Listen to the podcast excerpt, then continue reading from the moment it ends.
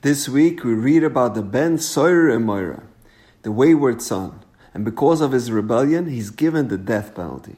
However, the Gemara says the Torah made so many conditions which would have to be met that lohoya asid lios. In Jewish history, there was never a Ben Soyer Emoira, and there will never be one in the future. So, if that's the case, why did the Torah write this law? What is it trying to teach us? So the ultimate rebel was a Tana by the name of Elisha ben Avuyah. He became a heretic and a renegade. He left Judaism and rebelled and betrayed Klal Yisrael. He was so despised by his colleagues, they gave him a nickname. They started calling him Acher, literally the other one. There's only one time in all of Shas where he is mentioned by his real name, and that is in a Mishnah Masechtas Avos. Elisha ben Avuyah Omer, one who learns when he's young, Lamahi doima. To what is he compared to? The diyoy ksuva al niyar chadash. To ink written on a new sheet of paper. One who learns when he's old. To what is he compared to? To ink written on a rubbed out piece of paper. So why from all of his statements is this the only one recorded in his name? So in 1968, a young chemist working for 3M by the name of Dr. Spencer Silver had been working for a long time at developing a new bonding agent, a new type of glue. After many months, his project was finally complete. After much fanfare, he tried it out, but it didn't stick. The adhesive was strong enough to hold papers together, but at the slightest tug, the papers would be pulled apart again. So, what's the use of a glue that doesn't stick? A colossal failure, time and resources wasted, all that effort spent in vain. So 99% of people would have concluded back to the drawing board, back to the lab again, or give up on the project altogether. But Silver thought differently. He said, I decided that all of my work will not be for naught. My friends know me as Mr. Persistent because I would never give up. He said, I created this glue and I've discovered the solution. I found an answer to something. Now the only thing left to do is to find the problem. Meanwhile, Art Fry, another 3M scientist, was very frustrated.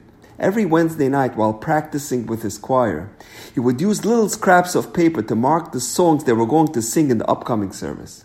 But every Sunday he opened the book and all the papers had fallen out. One day, these two scientists meet up. And Dr. Silver tells Art Fry, I think I've found the perfect solution for your problem. And that's how the post it notes was born. And the rest, as they say, is history. It became a huge commercial success. We can't write off our unproductive efforts as failures.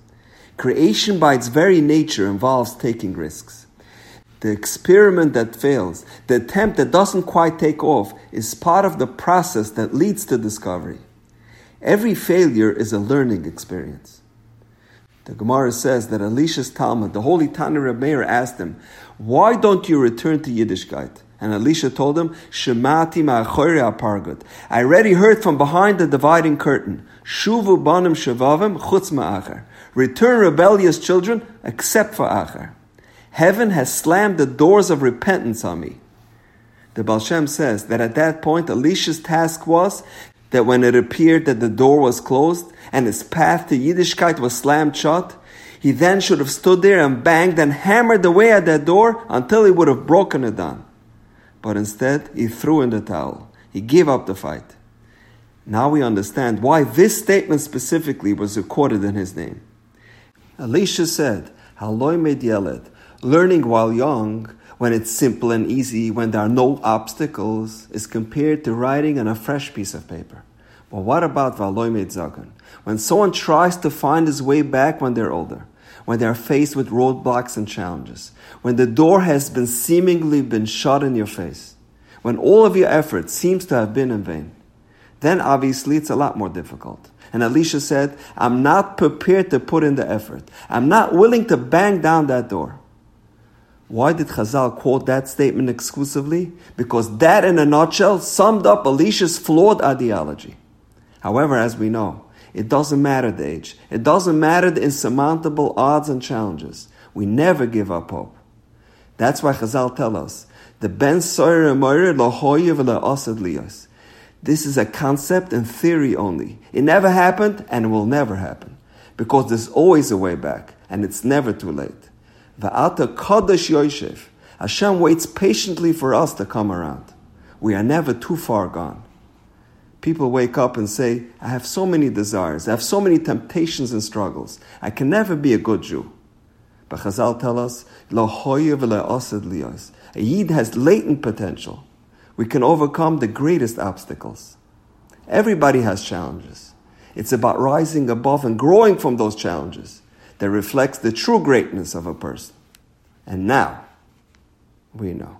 Have a wonderful day.